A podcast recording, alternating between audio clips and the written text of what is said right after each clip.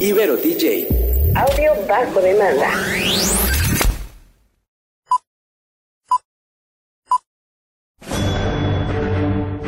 Una charla con amigos sobre los acontecimientos cinematográficos lo puedes encontrar aquí en la esquina del cine.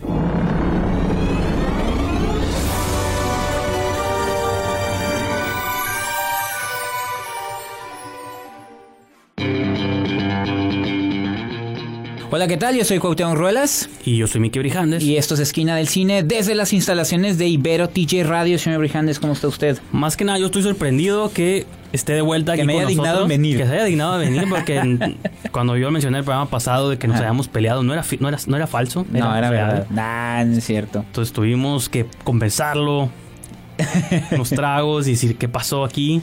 Y ahora estoy de Y vuelta. está de vuelta. Y a quien despedimos fue Alberto. Con Nah, sus no exigencias. No, Alberto, va a estar con nosotros. Sí. Próximamente tenemos, al- estamos planeando algo interesante con él. Más y- que interesante, algo muy importante. Claro. Eh, eh, con colaboración con Alberto Sí, Villescusa. no, no quiero dar detalles en este instante, pero o sea, sigan a Alberto Villescusas pegado a la butaca, síganlo en Esquina del Cine Ajá. también, porque vienen cosas suaves. Muy interesante. Pero pues nosotros, Cuauhtémoc, platícales también dónde, nosotros dónde nos pueden encontrar y todo Bueno, antes de ir a eso, también saludamos a nuestra productora Yajaira Escobedo, gracias, porque por ella es posible este programa y Claro, sí. reconciliaciones entre nosotros para seguir con el show. Nah. y bueno, todos nos pueden escuchar en línea en www.iberotj.fm, que es nuestra estación oficial, y en Facebook e Instagram IberoTJ Radio y la cuenta de Twitter es IberoTJ Oficial y a nosotros nos pueden seguir en la revista digi- digital esquinadelcine.com. Que qué bueno que lo menciones porque también quiero mencionar, aprovechar este espacio para mencionar este que a la página se integra también un colaborador, Adrián Rodríguez. Así es. este, Que ya nos había seguido por mucho tiempo, pero ahora ya pueden leer un texto de él, una crítica de Castle Rock, Ajá, esta serie, la serie de Hulu. Sí, basada en la obra de Stephen Así King. es. Jorge Guevara también acaba de publicar un par de textos. Sí. También viene una crítica de Venom, que vamos a hablar en Ujú. este show de Alberto Villascusa. Entonces, entren en esquinadelcine.com. Usualmente, pues hay mucho contenido, ¿no? Así es. Pueden pasar horas de diversión. Entonces, como le adelanté un poquito, vamos a hablar en este programa Venom, de Venom, pero eso lo vamos a dejar al final del programa. Primero vamos a hablar de dos películas. Este, cada quien, como saben, lo- la tradición, ¿no? Volvimos para caer en las Sí. mismas, ¿no? La cuota mexicana, Cuauhtémoc va a La hablar de una Promesa. película mexicana, La Gran Promesa. Mi cuota de horror, voy a hablar de Los Hambrientos. Así es. Y luego, repito, vamos a finalizar con Venom. Entonces, ese va a ser el programa del día de hoy. Acompáñenos.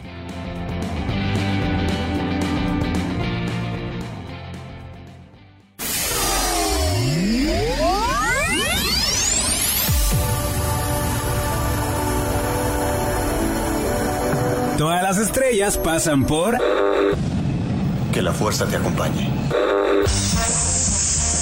¡Magnífico! la esquina del cine.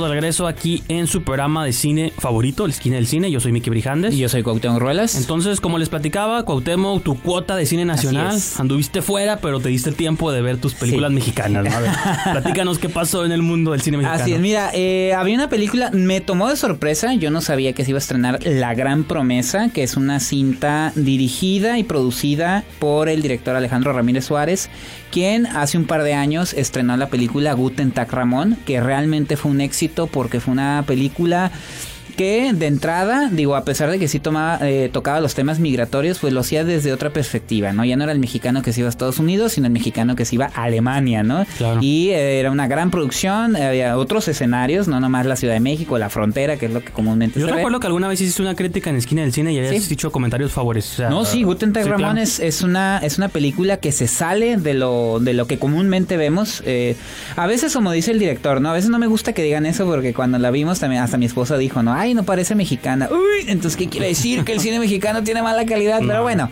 hay pues- que buscar, hay que buscar y sí, hay buenas y malas, ¿no? Claro. Entonces, Guten Tag Ramón entra dentro de lo bueno.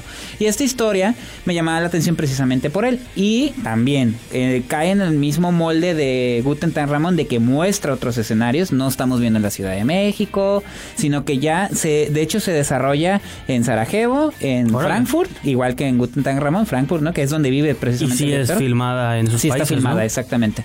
Entonces la historia va eh, de Sergio, que es interpretado por Juan Manuel Bernal, que es un fotógrafo de guerra.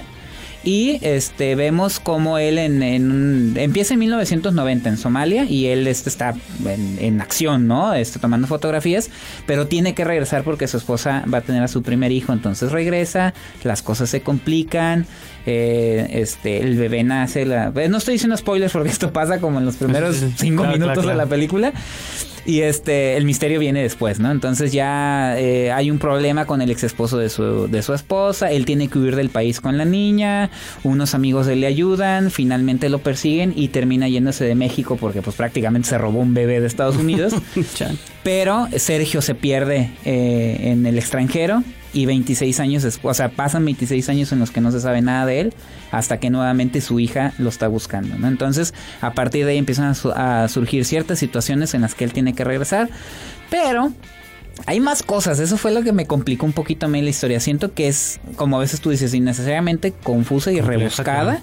Hay como, como ciertas situaciones que tienes que poner mucha atención y hay un problemita con la cinta desde mi punto de vista. Guten Tag Ramón, el director siempre trató de mantenerse en una línea muy tenue del drama y el sentimentalismo que no rayara en la telenovela y creo que la gran promesa sí da un pequeño paso hacia lo telenovelesco. Siento que incluso el inicio de la película es como estos primeros capítulos de una telenovela en la que te narran todo y los personajes son niños y sufren y de repente 20 años después y ya todos son adultos, ¿no? Bonitos, ¿no? Ajá, entonces bonita, sí, sí, siento la historia muy apresurada, extremadamente dramática, así como que, oh no, ¿qué le va Pero a tú que eres fan de los dramas, por ejemplo, ¿qué es lo que la hace esta aún más extrema que, que otros? está muy acelerada, o sea, va muy rápido, no establece, no, no, no te conectas al 100% con los actores, a pesar de que Juan Manuel Bernal a mí se me hace un muy buen actor, creo que eso es lo que le ayuda, que él interpreta bien el papel, no tanto el desarrollo de la historia, va muy rápido. Y siento, a pesar de que la película no es aburrida, eh, es dinámica, sí es eh, necesariamente confusa porque tiene como aquí y allá y Sí, sí, viene sí. la ley de Estados Unidos y tengo que huir y todo eso. Pero eh, llega un momento en la película, dice 26 años después, ahí como que afloja un poco, pero es a partir de que surge un personaje eh, llamado Rita, que es interpretado por Sofía Espinosa, Gloria Trevi. que la, ajá, que la conocemos muy bien porque interpretó a Gloria Trevi.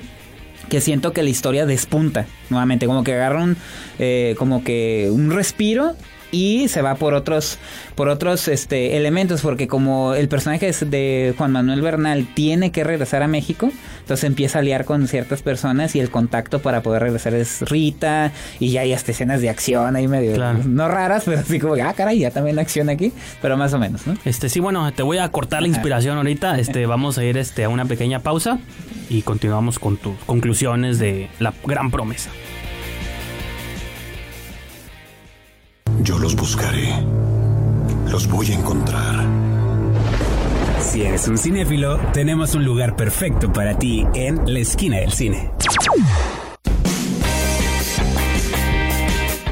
Estamos de regreso aquí en Esquina del Cine. Les habla Miki Brijandes. Yo soy Cuauhtémoc Ruelas. Cuauhtémoc, entonces, tus impresiones finales de... Fíjate, de la gran promesa. Prom- ¿Prometía o no? Híjole, fíjate que ese es, eso es el conflicto que yo tengo con la película. eh, no sé con qué tanta convicción recomendarla, porque por un lado ya mencioné, es, la historia es interesante, eh, las actuaciones son muy buenas, principalmente la de Sofía Espinosa, la verdad me doy cuenta y me queda muy claro que es una muy buena actriz.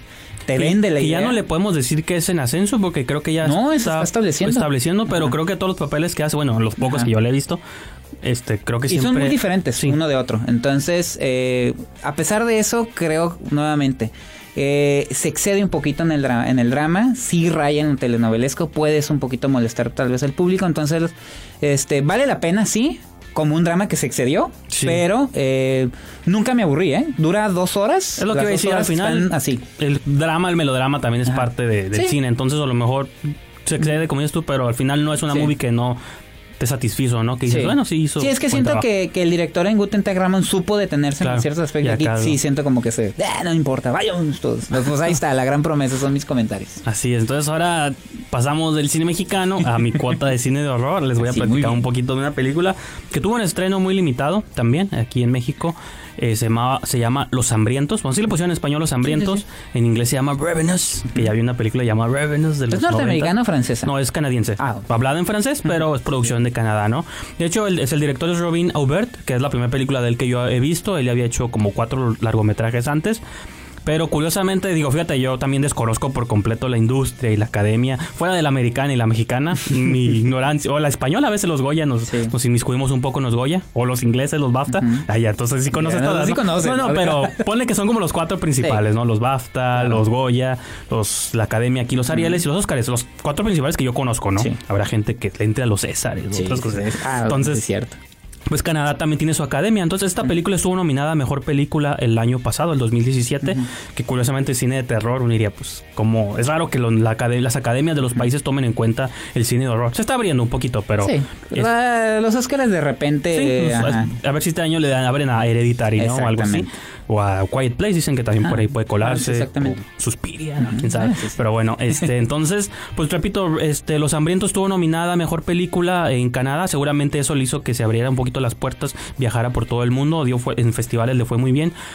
Y pues una vez que vi la película creo que entendí bastante porque ahorita, digo, no quiero decir cine francés, porque está, está hablada en francés, pero no es francesa, aunque casi casi. Pero es que es el Pero- segundo idioma oficial en Canadá. Siento que este año, lo- ahora sí que los zombies hablados en francés están proponiendo cosas muy interesantes. Ya, ya había mencionado yo un poquito una película hace varios, de hecho no nos esperaba, fue en la página, una que se llama la no, Cuando la noche se devoró al mundo. Es una película francesa de un director llamado Dominique Rocher. Las dos películas salieron este año, las dos películas abordan como los zombies de un modo bastante existencial, que eso es lo que me gusta porque de pronto es como el cliché de los franceses, que pensantes, ¿no? Intensos. Pero me gustó que esas dos películas sí rayan mucho en el art house, que le llaman Pues como... acabo de decir banales Como, todos. pues, pues Sí, ellos inventaron, Europa sí, es el renacimiento, el- ellos inventaron todo, la iluminación del hombre, ¿no? bueno, y los griegos también, pero es Europa, ¿no? El punto es que no me desvíes de hablar de la película. este, no, el punto es que esta película, repito, creo que, y tanto la otra que mencionaba de Dominique Rocher, eh, aproximan el, zom- el zombismo, si es que existe esa palabra, de un modo muy existencial de las personas yo que he criticado bastante Walking Dead o las tendencias del cine norteamericano con este subgénero de los zombies, de que se van por el festín visual de violencia, de gore, de tripas, que puede estar suave o no, hay gente que le gusta o no, pero para mí lo suave son de estas dos películas es que lo abordan de una manera bastante cómo afecta esto a la psicología de la persona y de un modo y es también cómo lo aborda la película, porque a veces Walking Dead dice que abordaba la psicología de sus personajes, pero luego lo aventó por sí. completo. Digo, hablando un poquito de Walking Dead, este fin de semana, de hecho, falleció uno de los actores, Scott Wilson, que hizo Herschel, me parece, en la segunda, segunda y tercera temporada. Digo, tiene mucha trayectoria en cine este actor, pero digo, era uno como una mela para relacionarlo. Este, antes de continuar con más comentarios de la película, ya que no me dejaron hablar de ella, este, vamos a ir al segmento musical y luego ya les platico un poquito de, de qué va la trama. Eh, hace un par de programas aquí con Alberto Viescusa les platiqué un poquito de la película de Crazy Rich Asians. En ese tiempo no tuve oportunidad de poner una canción del soundtrack, porque no me acuerdo qué canciones pusimos, pero hay una, en la película usan muchos covers en coreano y en chino de, La la, de Madonna. de Madonna. Entonces voy a elegir, de hecho, ahorita que mencionaste Ah. Madonna, voy a elegir una canción de la cantante Sally Jeep. Hace una versión este de Material Girl. Entonces lo voy a dejar con esa canción y regresamos con más de Skin Elsie.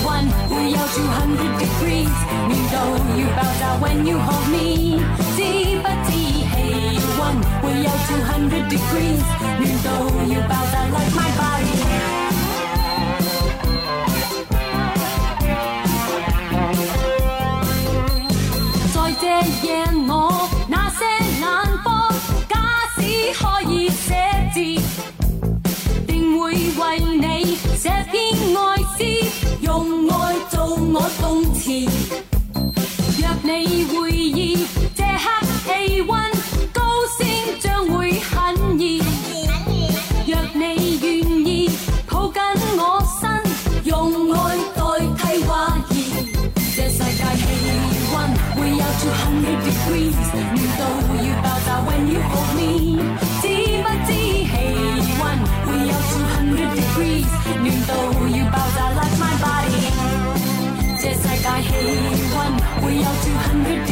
knees. You you when you hold me.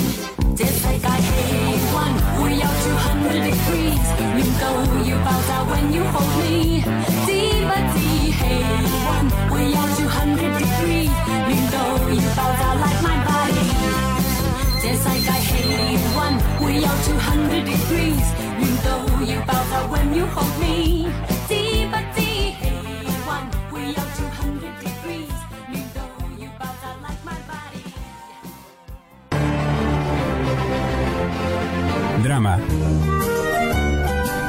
animación y música.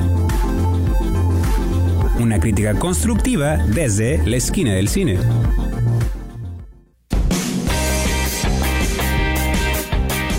Estamos de regreso aquí en Esquina del Cine. Yo soy Cuauhtémoc Ruelas. Aquí les habla Miki Brijandes. Continúe, señor Brijandes, con Los Hambrientos. Así los hambrientos, pues de qué va. Está curada el planteamiento porque la película son te presenta como a cuatro escenarios diferentes que no sabes cómo están conectados, salvo que hay zombies ravenous, ¿no? Que son como feroces, ¿no? Bueno, esa sería la traducción literal del inglés, feroz.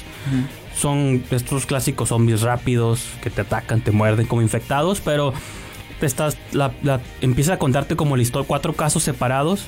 La de un niño adolescente que conoce a un viejito, la de una señora que al parecer le mataron a su familia. Aparte la película no te explica como backstory de nada, o sea, como antes simplemente te arroja en medio de los personajes y los sigues a ellos a partir del punto de la película hasta el final, ¿no? Una casa donde viven dos viejitas que nomás son ellas contra el mundo y el que es como el protagonista, que es él y su amigo, pero como los primeros 5 o 6 minutos matan a su compañero, entonces se queda él solo, ¿no? Entonces está siguiendo como estos personajes, como sus aventuras.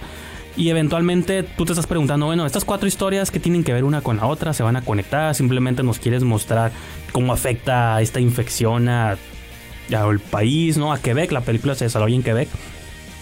Pero creo que lo interesante de entrada es el estilo visual que tiene el director Robino Bert. La cámara parece como que flota, hay mucha como neblina, muchos verdes, porque es, parte del bajo presupuesto, ¿no? Pero todo está grabado como en exteriores, en Sí, bosques, pero como con neblinas. Está muy curada la, la escenografía, la fotografía me gustó mucho de la película. Es- no es una fotografía súper pulida, pero creo que se justifica para el tipo de trama que es. Y poco a poco te vas dando cuenta cómo estas cuatro historias, repito, se, se introducen más como en la mente de los personajes, ¿no? Este adolescente, cómo va a crecer en un mundo afectado por los zombies. El señor gran viejito que es, casi adopta el rol como de su abuelo, que ya dice, he visto muchas cosas en mi vida y esto es lo peor que he visto, ¿no?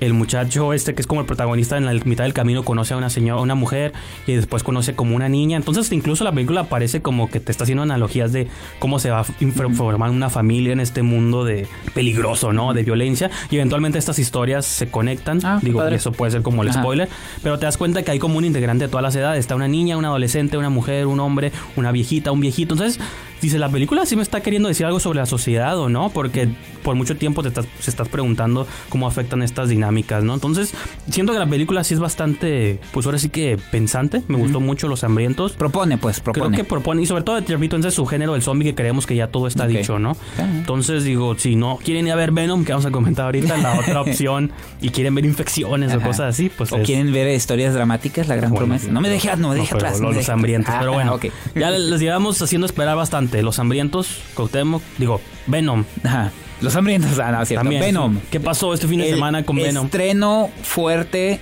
digo, el blockbuster de la, Claro. de la semana, del fin de semana, Pues eh, se hablaba mucho de esta película eh, Venom, o sea, ya estamos hablando de Venom, porque es uno de los personajes más eh, del universo cinema, eh, del universo de Spider-Man, perdón, de los cómics, es uno de los más importantes, es un supervillano que después se convirtió en antihéroe, claro, porque para que no piensen, ¿no? Sí, sí, sí. y que este pues de repente con este movimiento del universo cinematográfico de Marvel en el que le pidieron prestado es que hay que mencionarlo en la, en la década de los 90 aunque eh, para quien no lo cree Marvel estaba en problemas económicos y se puso a vender sus personajes a distintos estudios Claro. a Universal Spider-Man se fue con Sony, Sony. los X-Men se fueron a Fox. exactamente entonces eh, ¿Quién más por ahí? Sí, los Cuatro Fantásticos se fueron a Fox con Fox también. también ahorita Fox ya tronó ya No, el Hulk tenía Universal. Universal. tenía el Hulk, pero ya se lo regresaron después. Exactamente. Entonces, a Sony, quien todavía no ha entrado en esos problemas económicos, pues tiene los personajes de pues Spider-Man. Fuera de Spider-Man tiene otros, No, y ¿no? aparte Sony hace su dinero de tocadiscos, televisiones. Exactamente. Ay, tocadiscos, ya no existen los tocadiscos. Ya Perdón, reproductores, MP3, televisiones, Bueno, electrónicos. Claro, entonces. Entonces, eh, con esta, en esta manera digo, mientras no estén los problemas que ya se metió Fox y que terminó cediendo los personajes de Universal que ya soltó Hulk, pues Sony va a seguir sacando raja de lo que Sí. pueda. Y lo menciono porque Venom, o sea, sacan esta película, pero no tiene nada que ver con el origen principal o que se Araña. conoce de Venom en relación con el hombre araña, ¿no? Que este simbionte que sale de, de- de Peter Parker y se transforma en este supervillano Claro. y después antihéroe.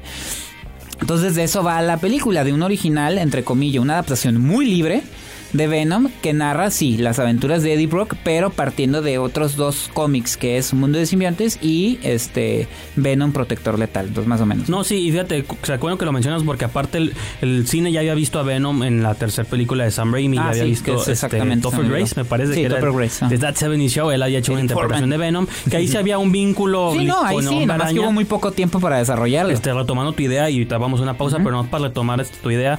Este, Sony hizo primero las versiones de Sam Raimi, pausa, luego hicieron Andrew este, Garfield. Andrew Garfield, hicieron otra pausa y ahora están volviendo, pero como ya prestaron a Sí. Spider-Man, ahora vuelven directo Sí. con Venom. ¿no? Entonces vamos a ir a una pequeña pausa, les platicamos de qué va Venom y nuestras impresiones de la película.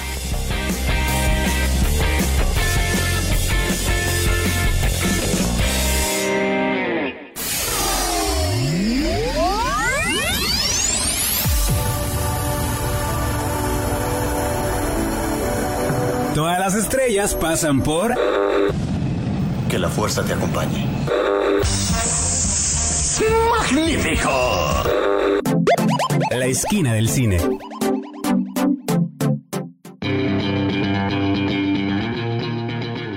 Ya estamos de regreso aquí en Esquina del Cine, les habla Miki Brijandes. Y yo soy Cuauhtémoc Ruelas. Entonces, rápidamente, digo, pues la si podemos resumir la trama de Venom y para pasarla también Sí. rápidamente nuestras impresiones, ¿qué podrías decir? Pues eh, mira, toma un poquito como de muchas partes, incluso hay una adaptación que se hizo en las caricaturas de Spider-Man de que los siguientes venían del, en un Del viaje al espacio. espacio.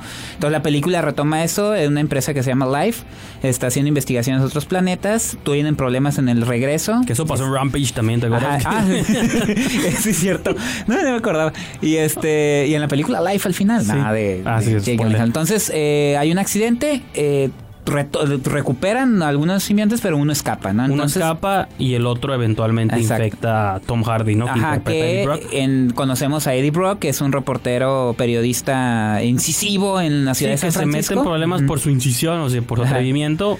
Lo despiden, pierde a su esposa, Ajá. su prometida, perdón, y todo. Y en ese inter entre que sí le dan un pitazo de que la empresa Life está haciendo cosas indebidas, se topa con este ser llamado Venom y Sí. de ahí tiene que, enfrentarse, que, ¿no? que viene con el espacio, del espacio ya con nombre, ¿no? Te decía que- porque cuando se le pues, me llamo Venom, pero ¿quién te puso así? ¿Dónde sacaste el nombre? Le gustó, ¿no? Lo vi Ah, en un sí. cómic y me gustó, ¿no?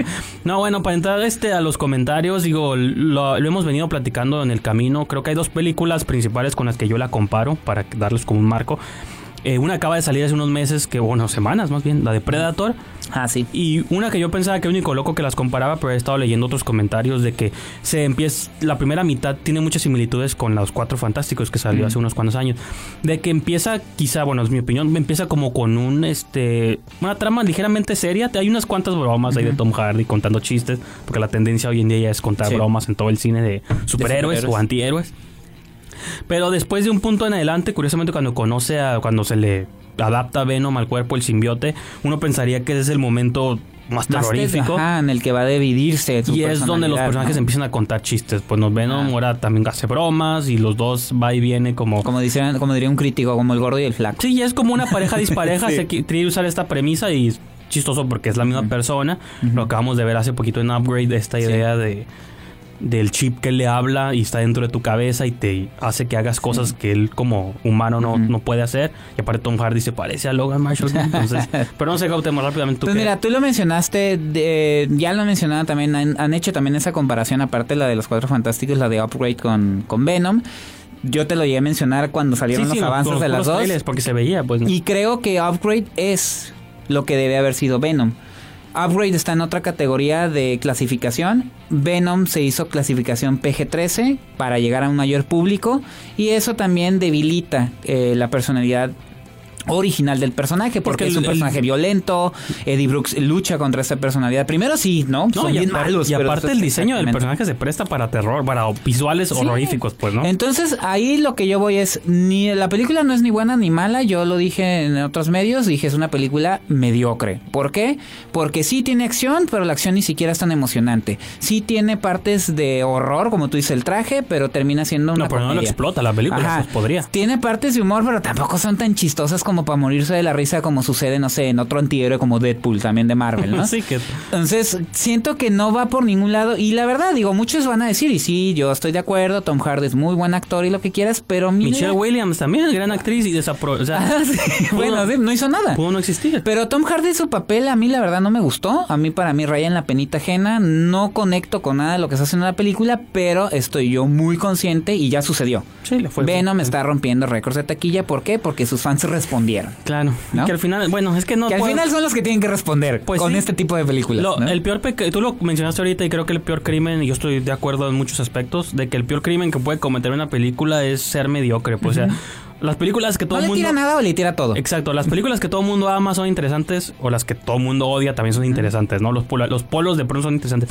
Pero cuando sales y dices, bueno, pues vi algo, me pasó, repito, con Predator hace poquito y con Infinity War y me van a odiar y con todas esas películas me pasa de que salgo y digo, no es mala, pero X, pues Sí. Y. Venom existe, y tú una vez lo mencionaste, existe este porque ahorita que está de moda adaptar personajes de los cómics. No, Por y porque, existe. y cae, sabemos esta es cuestión legal de que Sony si no Ajá, hace una película pierde. relacionada al universo de Marvel por cada cierto tiempo, pierde los derechos y le regresan por completo a, a Marvel, ¿no? O a Disney. Que de algún modo ya les prestaban Spider-Man, pues digo, ya suéltenles todo y ustedes, o sea, al fin, no sé cómo se dividen ahí las ganancias, Sí. pero seguramente con Spider-Man les fue bien. Pero Sony también no se quiere quedar atrás y está haciendo una Y versión. no se quedó atrás. Es- no, y está haciendo una versión animada también, la de esta de Into the Multiverse. Ajá, O- con Miles Morales. Ajá. Que se ve sobre la animación y todo, pero es parte de esto mismo de Sony no querer ceder nada, ¿no? Pero bueno, entonces una película, pues como dijiste tú, le cumple a los fans del cómic quizás. Muchos aplausos, muchos gritos. Nosotros los haters, los viejitos, ya no respondemos a eso. Pero bueno, a ver Aquaman, es la, última que nos queda de superhéroes este Así año. ¿no? Entonces vamos a nuestra última pausa y continuamos con más de Esquina del Cine. Yo los buscaré. Los voy a encontrar. Si eres un cinéfilo, tenemos un lugar perfecto para ti en la esquina del cine. Pues estamos de regreso aquí en Esquina del Cine por Ibero TJ Radio. Yo soy Cuauhtémoc Ruelas. Yo soy Miki Orijandes y pues Cuauhtémoc, gracias por haber regresado. Te extraña, extrañábamos. Aunque Gracias, Yajaira, por haber intercedido entre nosotros. Nah, no podían dejar ir Esquina del Cine Ibero. Nah, ya me estoy, ya, ya me estoy. abrió un mensaje de WhatsApp de tres Sí. dijo, hey, ¿qué está pasando? ¿Qué está pasando aquí? Pero no, ya de aquí en adelante todo va a está en la normalidad, entonces no se preocupen. Así es, entonces pues nomás, este, redes sociales, todo eso. Bueno, eh, nos pueden escuchar, recuerden la estación oficial es Ibero, perdón, www.iberotj.fm y las redes sociales, ahora sí, Facebook e Instagram, Ibero TJ Radio y la cuenta de Twitter es Ibero TJ Oficial y nosotros los invitamos a que ingresen a la revista oficial www.esquinaelcine.com. Sí, al principio del programa les mencionaba un poquito sobre todas las nuevas colaboraciones y textos que tenemos ahí. Y pues de manera personal también donde pueden seguirte, Cuauhtémoc. En Twitter en arroba esquina del cine.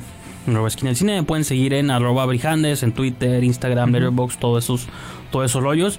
Eh, les quiero comentar también que en el siguiente programa va a estar de invitada María José Crespo, que es la programadora de, De Cine, Tijuana. Tijuana. Como les habíamos prometido, cada mes va a estar ella aquí con nosotros platicándonos un poquito de lo que traen este traen de, este cada mes, dependiendo del mes que, que sea. Entonces nos va a hablar un poco de octubre, del aniversario, todas estas cuestiones. Entonces los invitamos pues para que escuchen el siguiente programa. Entonces pues yo creo que ahí la dejamos esta semana, o este día más bien, porque todavía nos queda un programa más. Así es. Entonces eh, pues nos escuchamos para la próxima. Hasta luego. Corte y queda. Nos escuchamos en la próxima emisión aquí en la esquina del cine, solo por Ibero TJ. Y apréndete esto, Chenchito. Mientras cómanos, ámenos y bébanos, aunque no trabajenos. Ibero DJ. Audio bajo demanda.